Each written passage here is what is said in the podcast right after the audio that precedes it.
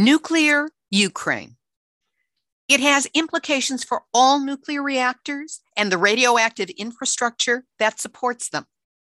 This awareness has been gained watching the dangers play out on a day by day, sometimes hour by hour process at Chernobyl and Zaporizhia. And there are parallel dangers for all nuclear reactors the world over, and specifically here in the United States.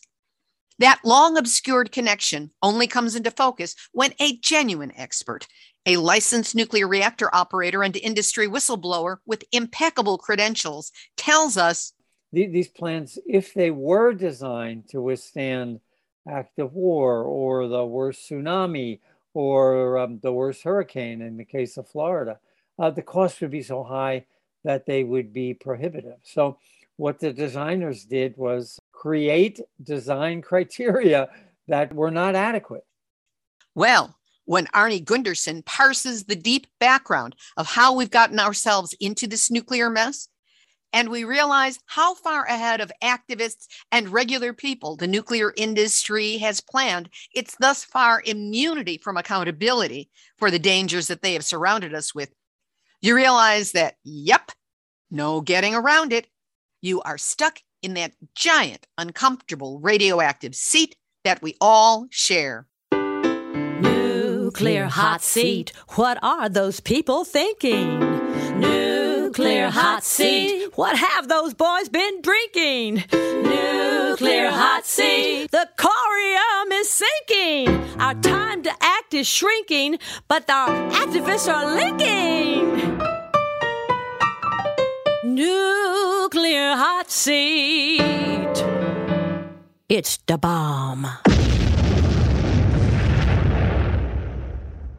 Welcome to Nuclear Hot Seat, the weekly international news magazine keeping you up to date on all things nuclear from a different perspective.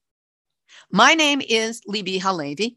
I am the producer and host, as well as a survivor of the nuclear meltdown at Three Mile Island from just one mile away. So I so I know what can happen when those nuclear so called experts get it wrong. This week, we talk with Arnie Gundersen. He is chief engineer at Fairewinds Energy Education and a licensed nuclear reactor operator. From Arnie, we hear a nuanced interpretation of the dangers faced during the Russian occupation of Chernobyl, along with some shocking parallels between the problems faced in Ukraine with the Fukushima nuclear triple meltdown disaster in Japan and a nuclear reactor construction criterion here in the United States. We'll also weigh in with Joseph Mangano of Radiation and Public Health Project about the probable radiation impact on the Russian troops who were digging trenches in the most highly radioactive part of the Chernobyl exclusion zone, the Red Forest. We will also have nuclear news from around the world, numbnuts of the week for outstanding nuclear boneheadedness, and more honest nuclear information than we will ever get from those who have a financial or power stake in the nuclear industry. All of it coming up in just a few moments. Today is Tuesday, April 12, 2022, and here is this week's nuclear news from a different perspective. Starting out, as we have for the past six weeks, with Ukraine with items that came through too late to be included in our interview segment. Word coming from the six nuclear reactor Zaporizhia site in the south of Ukraine states that when the site was shelled, Russian occupiers damaged several facilities on the premises. A preliminary estimate of the damage is 18.3 billion Ukrainian hryvnias, or the equivalent of 600 million US dollars, that according to Ed Lyman of the Union of Concerned Scientists. The facilities damaged by the Russian military include buildings and equipment shelled during the Zaporizhia assault. The building of the training center was destroyed beyond repair. An Atomenergomash power engineering company building that was shelled by a bypassing invader's column and Atomaruv Service Power Repair Company equipment that was on the Zaporizhia premises during the seizure. According to the most recent information we can find, Russia still controls the six nuclear reactor site. At Chernobyl, site of the 1986 nuclear explosion and fire, which is ranked as the worst nuclear disaster in history, the new containment building and the exclusion zone are now under full control of the Ukrainians. Regarding the Russians' digging and extensive trenching, just a few hundred yards outside the new containment building in the Red Forest, an elaborate maze of sunken walkways and bunkers had been constructed despite warnings. Valery Simonov, the chief safety engineer for the Chernobyl nuclear site, said, We told them not to do it, that it was dangerous, but they ignored us. The camps showed signs of Russian forces digging in soil that could contain radioactivity 1,000 times above ambient background levels. One Russian soldier from a chemical, biological, and nuclear protection unit picked up a source of radioactive cobalt 60 at one waste storage site with his bare hands, exposing himself to so much radiation in a few seconds that it went off the scales of a Geiger counter. No word as to what has happened to that man. And as they retreated from Chernobyl, Russian troops blew up a bridge in the exclusion zone and planted a dense maze of anti personnel mines, tripwires, and booby traps around the defunct station. Two Ukrainian soldiers have stepped on mines in the past week, according to the Ukrainian government agency that manages the site. And based upon one tweet, which I've been unable to confirm through other sources, but which sounds logical and is truly numbnuts worthy, the reason given for the Russian willingness to send troops into the most highly contaminated area to dig trenches is that they were using maps from 1985, a year before the Chernobyl accident, so they, of course, revealed no dangers. Over to Japan, where there is currently a debate over whether the radioactively contaminated soil from the nuclear accident in Fukushima should be considered waste or a valuable resource. In 2005, the Japanese government established a clearance system that allows radioactive waste to be disposed of as normal waste and set as the measurement standard 100 becquerels of radiation per kilogram. But after the nuclear accident at Fukushima, the government relaxed its standards for disposal to the equivalent of 8,000 becquerels per kilogram, or 80 times what could be considered safe. The government says that the soil to be reclaimed is a, quote, precious resource. But is it? We're going to link to this article because there are many highly nuanced points that are made about law and the legality of letters of commitment and where this safety standard now stands. A major fisheries group in Japan told Prime Minister Fumio Kishida that it remains firmly opposed to the planned discharge of treated water from the crippled Fukushima nuclear power plant into the Pacific Ocean. This is due to their concerns over the negative impact on the industry. It was the first meeting between the head of the National Fisheries Cooperatives and Japan's Prime Minister since April of last year, when the decision was made to release radioactive tritium contaminated water into the ocean as of the spring of 2023. Then Prime Minister Yoshihide Suga announced the policy without gaining consent from the fisheries group. The government's concern seems to be the reputational protection for the fishermen and their catch, not the possible health impact from the fish. In addition to Japan's local fishing communities, neighboring China and South Korea have also expressed their worries over the water discharge plan. And as if that's not enough, Nuclear hot seat, nuclear hot seat, nuclear hot seat.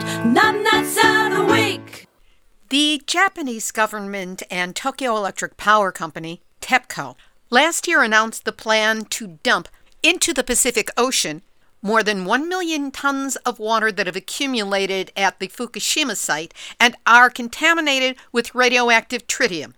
This plan has been opposed by local residents and fishery industry officials who are worried about reputational damage to marine products caused by the water release. So, to quote unquote, dispel the public's anxiety and reassure people, as of September, TEPCO will begin growing 600 flatfish and 800 abalone in either ordinary seawater, with no word about where this seawater is actually from, and diluted water containing tritium at what they claim will be the same level of the water that will be discharged.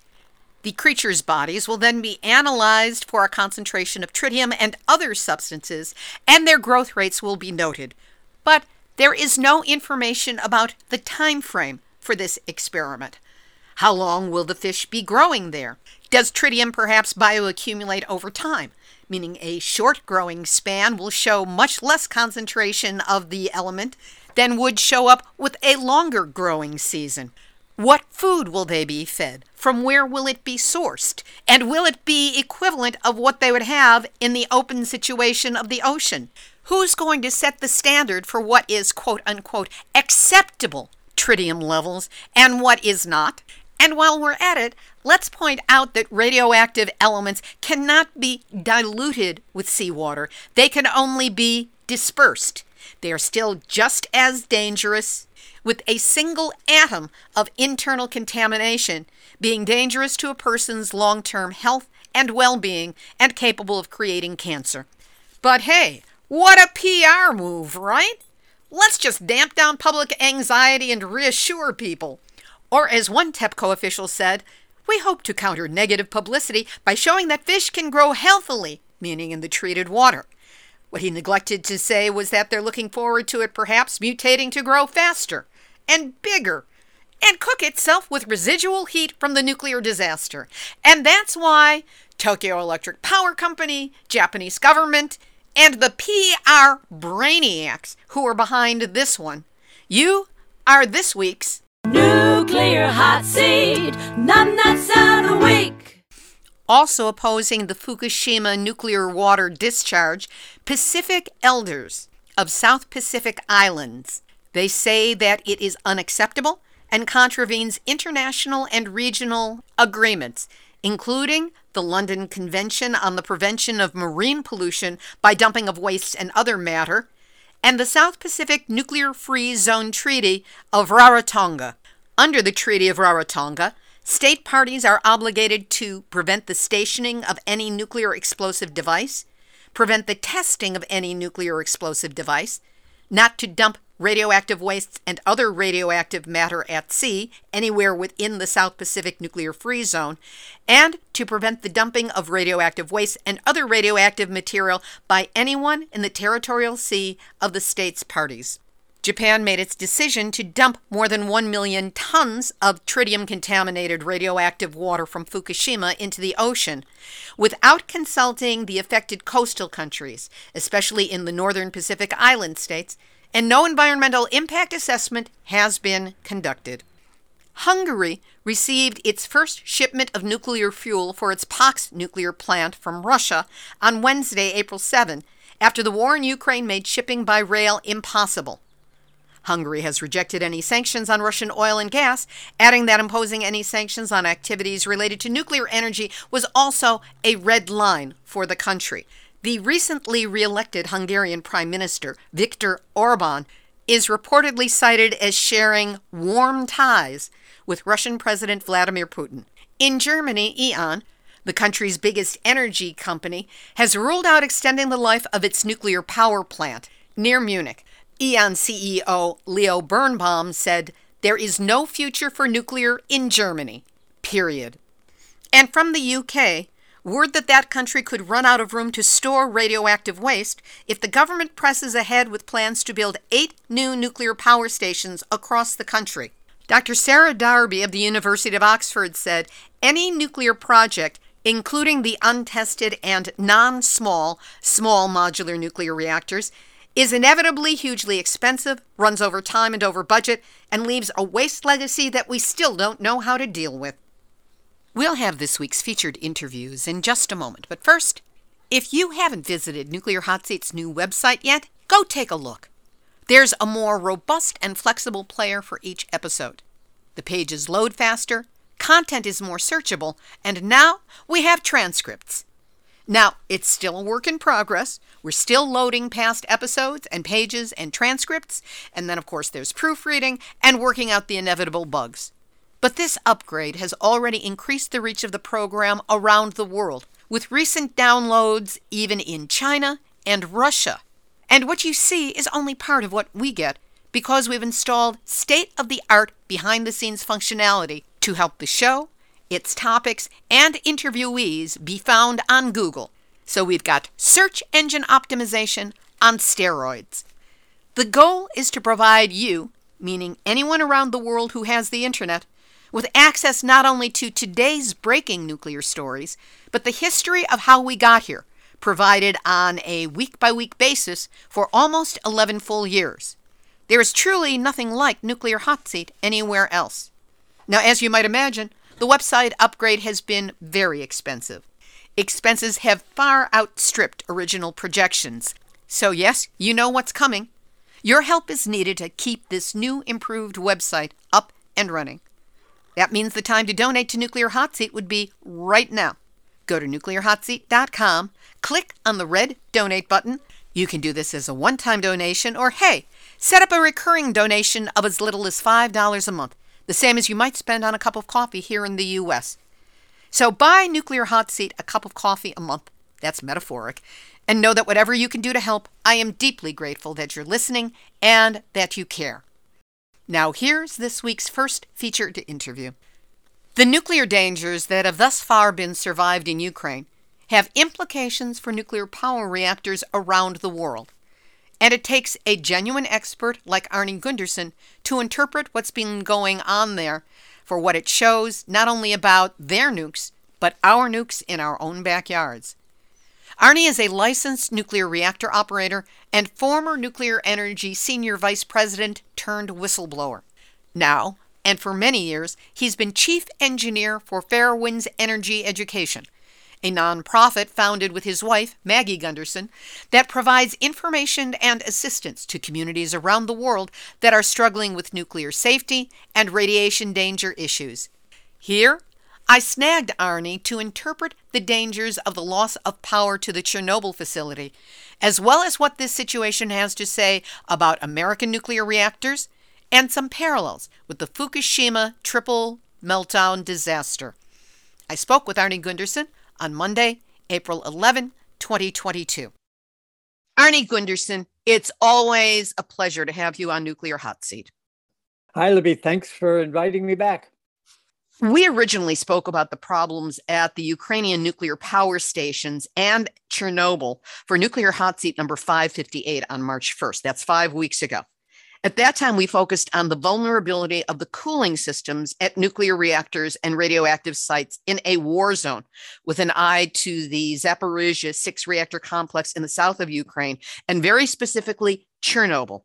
Briefly review for us what the problems are that are faced at both sites. Five weeks ago, when the Russian invasion began, the fears then are, are not much different than the fears now. A nuclear plant needs to take power from the grid to run its cooling systems.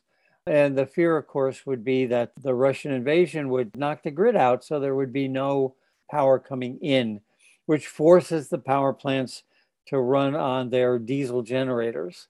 And even though Chernobyl's been shut down for for, for two decades now, three decades for the one that had the disaster, but the others were shut down for two decades. Even though they've been shut down, they still need ventilation systems to filter out the radiation. They still need to keep the computers running, the lights running, the management systems intact to keep track of this radiation. So losing power at either of the 11, no, the 15 power plants other than Chernobyl plus Chernobyl is a big deal. We learned that Chernobyl lost outside power, meaning the power lines, on March 9, when reportedly Russian troops disconnected the facility. There were estimates that they had backup fuel to run the cooling system for only two days. What was the danger that was faced, and how bad was it? How close do we get to something much worse than what actually happened? That's a pretty frightening number, two days for a diesel. Normal diesels have enough diesel fuel to run about a week and they have to be replaced. They get fresh fuel, sometimes two weeks, but no longer than that. So I was surprised when Chernobyl's diesels only had a couple days supply. As I mentioned, Chernobyl was an issue because of the air filtration systems and fans that had to be running to maintain to prevent radioactivity from leaving the uh, sarcophagus, as well as the, the issue of the other reactors still have water in the spent fuel pools. So they had to be cooled. So losing diesels is, is a big deal. We just learned that the plant staff was just as concerned as you and I and many Western scientists were. But in fact, they had to take, uh, I would call drastic measures. They actually went out and stole fuel, diesel fuel, from the Russian army's equipment that was parked nearby in order to top up their tanks, top up their barrels. They stole from tanks and they topped up their barrels. The net effect is they uh, were able to maintain power, but had to rely on extraordinary means. I mean, who would have to believe you'd send your people out to steal fuel from the Russian invaders? It was pretty remarkable uh, reporting, but the staff made it through taking remarkable uh, precautions. This brings to mind the remarkable work that was done by Masao Yoshida in Japan at Fukushima. He was the plant manager of Fukushima. And when the disaster started there, he lost backup cooling. The systems were not working as they would. And he actually hooked it up to car batteries in the parking lot in order to have the power. And in essence, may have saved the world from a much worse, much more disastrous disaster than Fukushima turned out to be. You know, that's another perfect example of what these power plants are designed for is not what nature or or mankind actually throws at them. Uh, you're right; they did go out and uh, look for car batteries to pop up the batteries that they had at the power plant. It wasn't enough, but it got them a, a little further down the road. You know, these plants are designed for something called the MCA, the maximum credible accident. And that's the box that the designers say will never be exceeded. Maggie and I and the Fairewinds crew call MCA maximum cash available. These plants, if they were designed to withstand active war or the worst tsunami or um, the worst hurricane in the case of Florida, uh, the cost would be so high that they would be prohibitive. So, what the designers did was create design criteria that were not adequate. You know, the batteries at Fukushima, the stealing uh, diesel fuel at Chernobyl. And we've got similar uh, issues here in the United States as well. My biggest fear is Turkey Point, which is not designed for a hurricane like we're experiencing now with, with global climate change. Turkey Point is just south of Miami. And it's interesting because there's two nukes there now, and there's two other that are proposed. And the two that are proposed are designed to be about 10 feet higher than the two that are there because of climate change.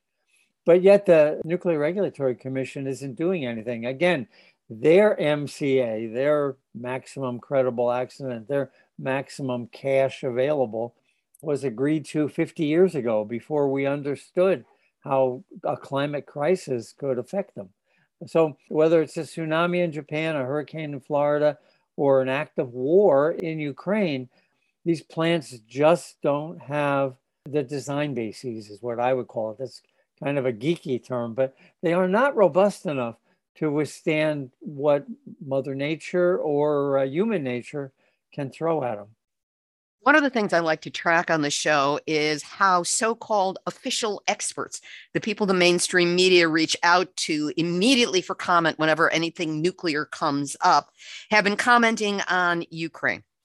One of them being the International Atomic Energy Agency, or IAEA, which is the UN's so called nuclear watchdog almost immediately when Chernobyl was taken and when we found out that they had very little fuel, they made the statement that, quote, it sees no critical impact on safety, noting that the plant has what they called a sufficient volume of cooling water to control temperatures without electricity and an analysis from the US Department of Energy concurred that, quote, the loss of power does not pose a near term risk of radiological release. That was according to the head of the agency, Energy Secretary Jennifer Granholm.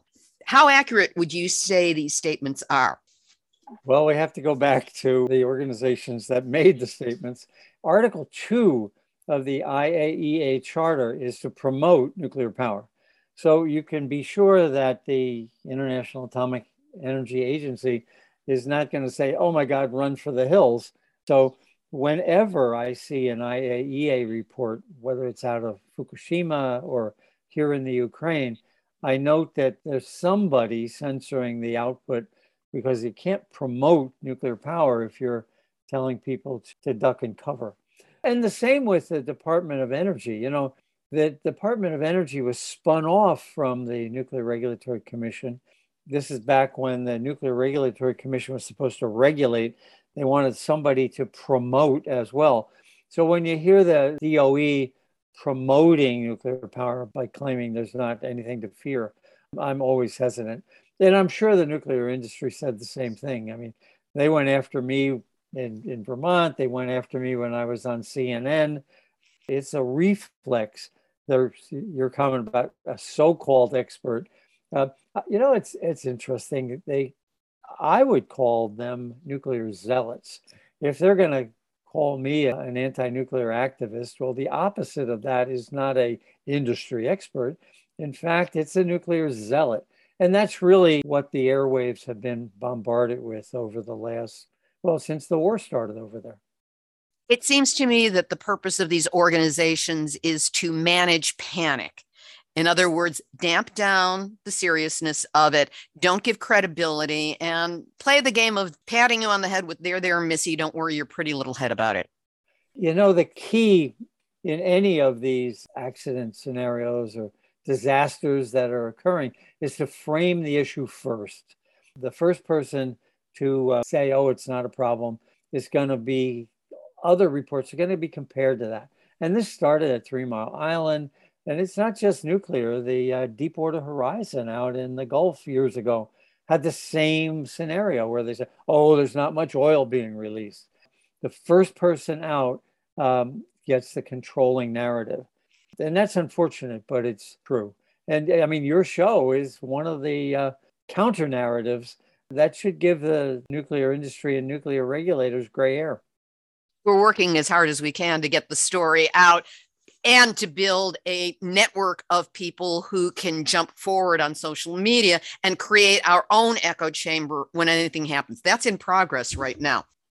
Going back to Russia, we now know that the Russians have left Chernobyl after a lot of digging of trenches no idea what the trenches are for, unless you've got information I don't. So they have left the area. Do you think there is going to be any further interest by Russia in Chernobyl? Do you see that there is any way that they might be able to utilize or compromise the site to their own benefit? Or do you think it's pretty much off the table and we're in recovery mode based on what the Ukrainians and the international community can do there? Well, I don't know what the Russians found interesting with Chernobyl in the first place. It wasn't generating power, so they couldn't use that lever. They could use it to strike fear in the world population, which they pretty successfully did. That there is uh, satellite data, and I saw an excellent piece yesterday on CNN that showed some satellite data of defensive positions placed in what's called the red forest. Now, the red forest is not red for Russia it's red because the trees had so much radiation, they all died and withered away and turned red.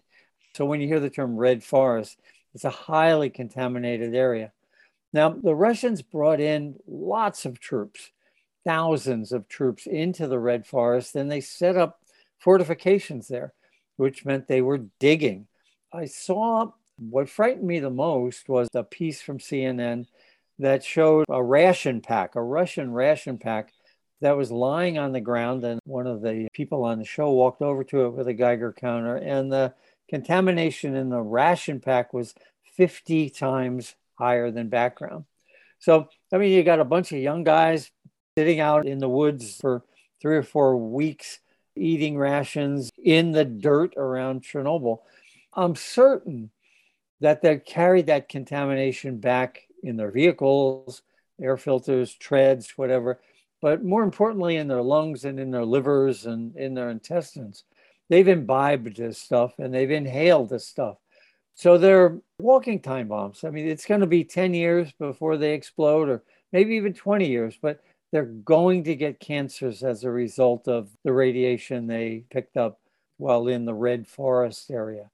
There's a report by a couple of British tabloids, and, and it hasn't been confirmed by what I would call reputable media, that there was some soldiers admitted to hospitals in Belarus with severe radiation sickness. It's called ARS. I haven't heard any more about that. That's a horse of a different color, and we've got to wait to get more data on that. And frankly, I don't think it's coming. You know, the, the Belarusians and the Russians are very unlikely to tell us much about those events. Maybe 10 or 20 years ago, uh, from now rather, they'll own up to it, or maybe a, a great journalist or a person who has excellent contacts in the Ukraine and Belarus and Russia is Dr. Kate Brown from MIT, who wrote a definitive book on Chernobyl. So maybe she'll find out, but we're not going to find out in the next month or two what went on with those soldiers.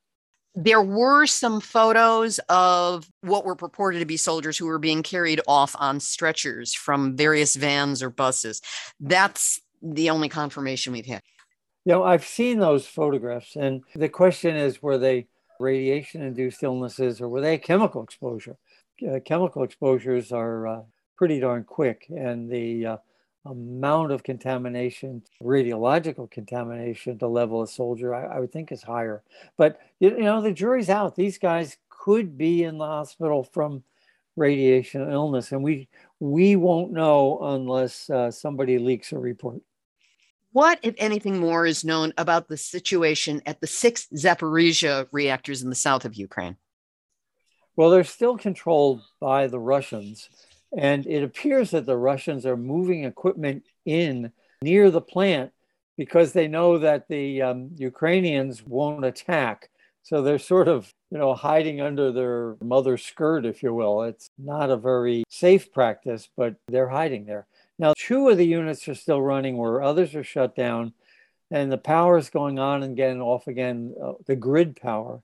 And they're relying on their diesels periodically. Now, the international community has recognized that the diesels there are second rate, the Russian diesels, and they've actually allocated a gift of $60 million to the Ukraine to give that power plant new diesels. Unfortunately, COVID delayed the deliveries, and now they're scheduled for 2023. So they're running on unreliable Russian diesels when we know there's a better alternative. Just keep your fingers crossed there's other Russian diesels at other plants throughout the Ukraine, but they're a little further to the west. But those sick remain a concern. I've always said that luck is a terrible safety plan when it comes to anything nuclear. So I take your warning and uh, keep my fingers crossed. Is there anything else you'd like to add at this time? You know, we talked about this maximum credible accident or maximum cash available. And I'd like to note that the uh, American power plants don't have to be protected against active war. It's actually a regulation. The uh, nuclear industry lobbied the Nuclear Regulatory Commission and Title 10 to the Code of Federal Regulations is the nuclear one. Part 50 is the nuclear reactor. So 10 CFR 50, paragraph 13 says you don't have to design for mortar rounds inadvertently falling on your plant or rockets hitting it or howitzers hitting it or um, troops invading. It's in the law that American power plants don't need to be uh, protected against acts of war. That's another example of how, if they had to be, then they couldn't afford it. You know, the same thing with these spent fuel um, sitting out in parking lots at San Onofre or or uh, in Connecticut or wherever. Those don't have to be terrorist proof because the industry couldn't afford it. And they changed the law to reflect the fact that any act of war does not have to be defended against by the owner of the power plant. Just one more example of how, when you don't have the money to make nuclear power safe, they change the regulations to make nuclear power cheap. Arnie, you're the gold standard. Thank you so much for making the time. I know you're very busy at this point, and I appreciate you coming on board on short notice to give us your update here on Nuclear Hot Seat. Thanks, Libbe. Thanks for having Maggie and I in Fairewinds and keeping us on your radar. We appreciate it. Always. That was Arnie Gundersen, Chief Engineer for Fairewinds Energy Education. Their website is at fairewinds.org, and that's F A I R E wins.org. We'll also have a link up on the website. This is where you can find a rich trove of documents and data speaking to radiation and nuclear issues around the world. Now, to learn a bit more about radiation exposure dangers faced by Russian troops who were digging trenches in the most radioactive area of the Chernobyl exclusion zone, I checked in with Joseph Mangano. Joe is an epidemiologist and founder of Radiation and Public Health. We spoke briefly on Monday, April 11, 2022. Joseph Mangano, thanks for joining us on such short notice here on Nuclear Hot Seat.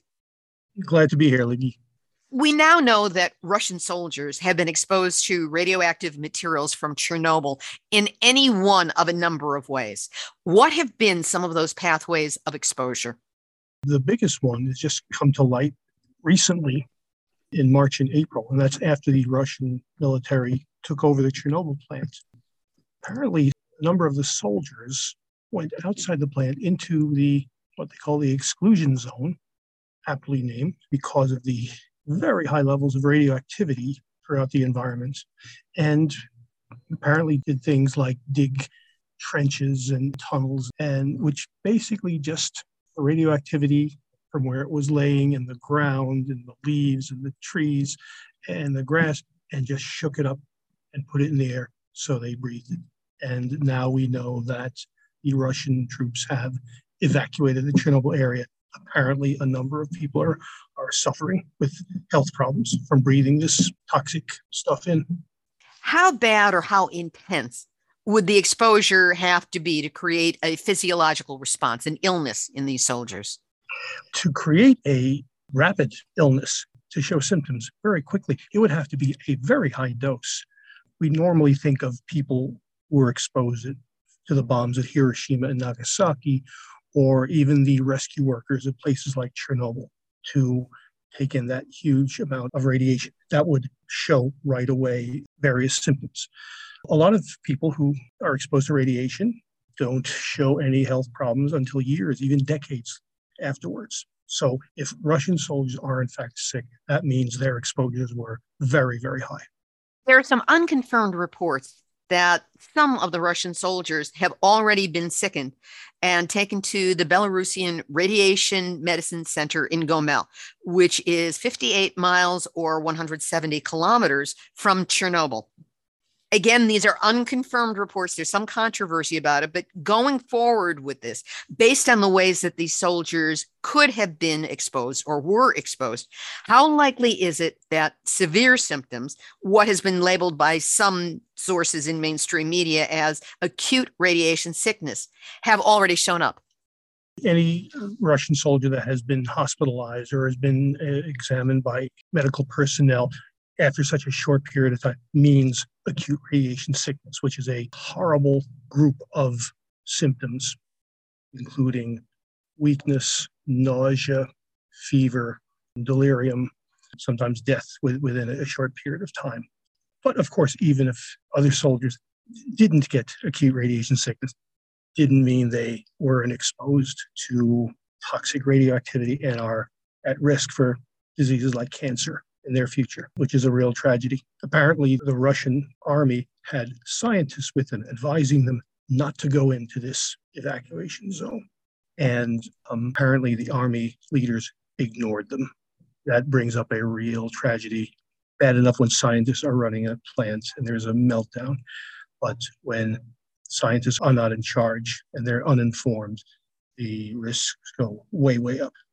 These soldiers got hit with radiation. Some of them were digging trenches. It was dust, it was dirt. They were eating meals on site. They were smoking cigarettes. They didn't have facilities for washing up. They didn't have any kind of protective clothing on them, no masks, no respirators.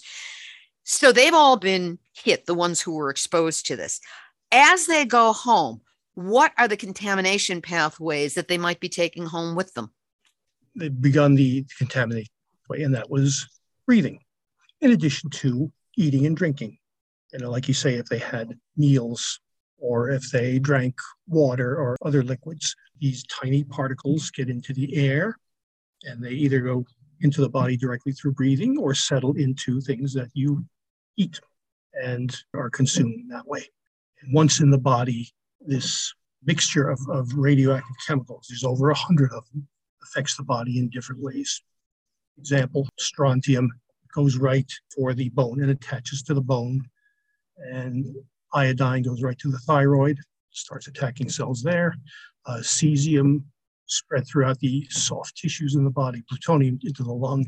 It's just a potpourri of different toxins that really affect the entire body and thus affect risk for all cancers and really all diseases. In a way, there's really no new exposures needed. The damage has been done already, even though they've left. When they go home, what is the likelihood that they are carrying some of these radioactive particles with them? In addition to the internal exposures right into the body, the radioactivity does get on clothes and hair and so on. It's more of an indirect but if somehow you breathe into your, your clothing or your hands into your mouth, that could be another pathway. These are particles that last a long, long, long time. And if they go home and their wife or their loved ones give them a hug and they're still wearing this clothing, it's possible that they could somehow be contaminated as well. That is mm-hmm. correct. Now, here's a really interesting one. Some of the Russian soldiers have reportedly intentionally taken radioactive souvenirs with them from Chernobyl to wherever they are going. What do they have to look forward to as a result if, say, they found a radioactive something or another and put it in their pocket? The best case scenario would be if they left the souvenirs behind or dropped them and lost them. There can be no good that comes from taking radioactive souvenirs. I'm not sure what souvenirs we're talking about, but anything with this radioactive contamination is potentially harmful if ingested, air and food and water. And it could be dropped along the way or intentionally brought back and say, look, honey, look what I got at Chernobyl. There's no such thing as a good radioactive souvenir. That's putting it mildly. So, given all the ways these soldiers have been exposed and the way the lack of decontamination has left their vehicles, their clothing, weapons, even their bodies as possible carriers of external radiation, to say nothing of what they've already swallowed, what does the future look like for them? How long can they expect to go before some consequences start showing up in their health? The Russian soldiers who apparently have been exposed at Chernobyl, the damage has been done already. And we would expect to see adverse health effects starting immediately. Some apparently have, have suffered with acute radiation poisoning already. But really, for the rest of their lives, they are going to be at higher risk for things like cancer, birth defects in their children, should they have children, other immune diseases, really for the rest of their life. For example, the survivors of the two atomic bombs on Japan are still being tracked 75 years after the bombs hit, and their excessively high numbers of cancers and other diseases are still being tracked. It is a slow release time bomb. And how likely do you think it is that we'll actually ever learn exactly what the impact has been? In a perfect world, the Russians would track these soldiers. They would get a health team together and continue to track the, the, health of the soldiers along with measuring how much radiation is present in their body. However, in this area, very often political factors sometimes trump health and medical factors, and that may not be done considering how hard it's been to learn what happened to American soldiers who were exposed, be it at Trinity or any of the tests in Nevada or any of the tests down in the Marshall Islands. I believe it's unlikely that we will ever know the truth of what happened to these soldiers as a result of having been at Chernobyl. I would agree it's unlikely. As they say in, in war, the truth is the first casualty. And certainly when it comes to health issues like this, often isn't known. Joe Mangano, thanks so much for joining us on short notice here this morning on Nuclear Hot Seat. Uh, thanks for having me. Joseph Mangano of Radiation and Public Health. You can follow his work at radiation.org. And now there's this. One of the terms that mainstream media has been using to communicate what happened radiologically to the Russian invader troops at Chernobyl is acute radiation syndrome, or acute radiation exposure or poisoning. It's a term Looking at that word acute, that's the key there. That's a term usually used to convey a catastrophic exposure to radiation. Is that what happened to these Russian soldiers who dug trenches and lived in the Red Forest area of Chernobyl? Did they and have they developed acute radiation syndrome? And do they now suffer from what is known as radiation sickness or radiation poisoning? In the absence of any direct information out of Russia or Ukraine on this, to find out how badly these Russian soldiers might have been exposed to radiation and what their health prospects might be, I went back to several books on the 1986 Chernobyl nuclear accident. I wanted to learn in more formal and specific language what had happened to workers in the plant who were hit with intense levels of radiation that earned them that acute label. The best description of the health impact of acute radiation exposure that I found is in the book Midnight in Chernobyl by Adam Higginbotham.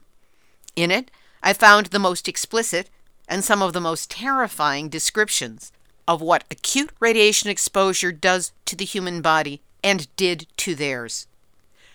The book goes into the Chernobyl accident in great detail on both technical and medical impacts and is very well written but I have reservations about recommending it wholeheartedly because in the final chapter, the author goes from describing the horrors of Chernobyl in all detail to a full on pro nuclear pitch. It was so different in tone and attitude that it sounded to me like it was written or rewritten by someone else other than the author, who was hired by the nuclear industry. Something the author denied when I interviewed him and asked him directly. But in describing the accident and especially the health impact, Higginbotham did an excellent job. Here, I quote excerpts from Midnight in Chernobyl, Chapter 13, Inside Hospital Number 6. This is about what happened to the workers at Chernobyl in the immediate aftermath of that accident. The first patients from the plant had landed in Moscow soon after dawn on Sunday, April 27. By that evening, a total of 207 men and women, mostly plant operators and firemen, but also security guards who had remained at their post beside the burning unit, construction workers who had waited at a bus stop beneath the plume of radioactive fallout, and anglers from beside the inlet channel. These 207 people had been admitted to the wards of the hospital. 115 of them were initially diagnosed with acute radiation syndrome. Ten had received such massive doses of radiation that the doctors immediately regarded their survival as impossible. As befits a disease created unwittingly by mankind, acute radiation syndrome is a cruel, complex, and poorly understood affliction that tests modern medicine to its limits. The radiation exposure responsible for causing ARS, as it is called, may be over in a few seconds, and unaccompanied by any initial reaction. But its destructive effects begin immediately as the high energy rays and particles of alpha, beta, and gamma radiation snap strands of DNA and the exposed cells start to die. Nausea and vomiting set in with a speed and intensity contingent on the dose, and the skin may redden. But the nausea eventually passes. The discoloration of all but the most severe burn fades within 18 hours, and the patient enters into a comfortable latency period. Depending on the severity of their exposure, this deceptive period of apparent well being can last for days or even weeks, and only afterwards will the further symptoms of ARS develop. The lower the dose, the longer the latency, and the greater the likelihood of recovery given the right treatment. The doses of radiation that hit each of the individuals depended on where they stood. A few meters here or there would make the difference between life and death. The operators struggling to contain the damage inside Unit 4 had been mantled with dust and radioactive steam from the explosion and from broken pipes. They had been drenched in water heavy with beta emitting particles and had searched through ruins littered with debris from the reactor core. Some had breathed in radioactive xenon, krypton, and argon, short lived but intensely radioactive gases that would sear the soft tissue in their mouths and airways. Others would suffer widespread skin burns from gamma rays or from the beta particles that had settled on their skin or soaked into their clothes. Some had been exposed for minutes, others for much longer. Yet, by the time they reached Moscow, a full day after the accident began, only the most gravely affected of the 207 patients exhibited any outward signs of sickness. By the time the outward symptoms of ARS appeared, including swelling, skin burns, and necrosis, hemorrhaging, decimation of bone marrow, corrosion of the airways and digestive system, it would be too late for the doctors to intervene. And without detailed knowledge of the circumstances of a victim's exposure, an accurate picture of their dose and the appropriate treatment was hard to ascertain. Even in the smallest and closely defined nuclear accidents, triage was almost entirely a matter of estimation and guesswork. In the chaos that followed the explosion of reactor number 4 at Chernobyl, few of the accident victims had been aware of how or where they had been exposed to radiation. The station's own monitoring staff had been overwhelmed. Firefighters had been issued no radiometric equipment at all, and the operators had been wearing only crude personal badge dosimeters designed for daily use inside the plant and measuring only up to 2 rem. Those that had been recovered from overalls of hospitalized staff had been carefully bagged and flown to Moscow, only to be inadvertently destroyed during decontamination. Unlike thermal burns caused by heat alone, which heal slowly over time, Radiation burns grow gradually worse, and that is followed by some medical details that I feel are too gruesome to include on this podcast. Radiation readings around one of the workers' rooms eventually became so high that the head of the department had to move her office next door to elsewhere in the hospital. The parquet flooring in the hall outside was so contaminated that it was taken up and replaced. And while within the first 12 days after the accident, the doctors conducted 14 bone marrow operations to try and save the victims, the doctors knew that much of their effort was probably futile, and as many as three quarters of their transplant patients would probably die. That was a series of excerpts on the impact of radiation on workers at Chernobyl after the 1986 nuclear accident. And it was from the book Midnight in Chernobyl by Adam Higginbotham. Admittedly, the circumstances are different with the current troops who have just evacuated from the Chernobyl site and the exclusion zone, but there may be parallels that we can follow here. It does not yet appear that these soldiers are suffering from what could accurately be labeled acute radiation syndrome, but they've definitely been exposed to high levels of radiation and may be experiencing the effects already. As for the ultimate impact on their lives and health, as today's guests have expressed, we will just have to wait and see, and hope that informed, credible sources step up to fill us in on what is happening to them and their health, along with the deeply held hope that Russia leaves Chernobyl and all other nuclear sites alone. Activist, activist, shout out, shout out, shout out. First, my gratitude to the Fukushima Fallout Awareness Network. In conjunction with their annual Becquerel Awareness Day, which is to bring our awareness to radiation dangers, they have cited and supported Nuclear Hot Seat. The approbation of one's peers is always appreciated, and this one has real meaning to me. So, again, my gratitude to our friends at FFAN and you can always visit them to find more on their Facebook page, Fukushima Fallout Awareness Network. And in keeping with our social media, let's get some tweets and some Facebook messages out there program. Here's a tweet of the week to send out. The dangers faced in Ukraine at Chernobyl and Zaporizhia could happen to any nuclear reactor anywhere.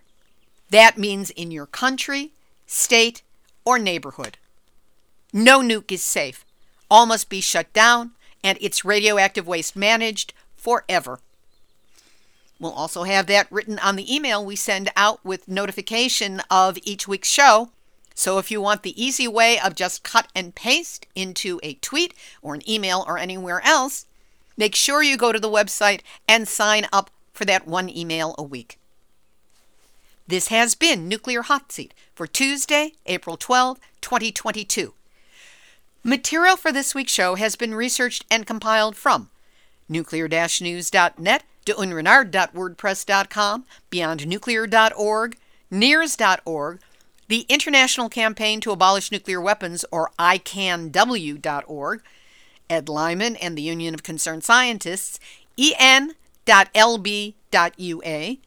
CNN, New York Times, Gordon Edwards and the Canadian Coalition for Nuclear Responsibility, japantimes.co.jp, mainichi.jp, asahi.com, Pacific Elders Voice, reuters.com, ft.com, inews.co.uk, and as always, the captured and compromised by the industry they are supposed to be regulating, Nuclear Regulatory Commission. Now, if you would like to make certain you don't miss a single episode of Nuclear Hot Seat, you can get it delivered via email every week, and it's easy to do. Go to nuclearhotseat.com, look for the yellow box, put in your first name and an email address, and bam! Every week you will get one email which has the link to that week's show. It shows up as soon as the show is posted. There will also be a short description of the show's content. Of course, you can always sign up on the podcast platform of your choice because, quite frankly, we are now everywhere. Now, if you have a story lead, a hot tip, or a suggestion of someone to interview, send an email to info at nuclearhotseat.com. And if you appreciate weekly verifiable news updates about nuclear issues around the world, take a moment to go to our brand new website, nuclearhotseat.com, and look for that now modest sized red button. Anything you can do will help, and we greatly appreciate your support. This episode of Nuclear Hot Seat is copyright 2022, Libbe HaLevy and Heartistry Communications. All rights reserved, but fair use allowed as long as proper attribution is provided. That means you can quote me or cite me or any of my guests, but you've got to give credit to Nuclear Hot Seat and my guests' organizations if they are mentioned. This is Libbe HaLevy of Heartistry Communications, producer host of Nuclear Hot Seat, reminding you if the world understood how dangerous and long lasting the health impact of ionizing radiation from nuclear sources is, we'd shut down all nukes and put our resources into solving the problems of the radioactive nuclear waste it produces. There you go. You have just had your weekly nuclear wake up call. So don't go back to sleep, because we are all in the nuclear hot seat. Nuclear hot seat. What are those people thinking? Nuclear hot seat. What have those boys been drinking? Nuclear hot seat. The corium is sinking. Our time to act is shrinking, but our activists are linking. Nuclear hot seat. It's the bomb.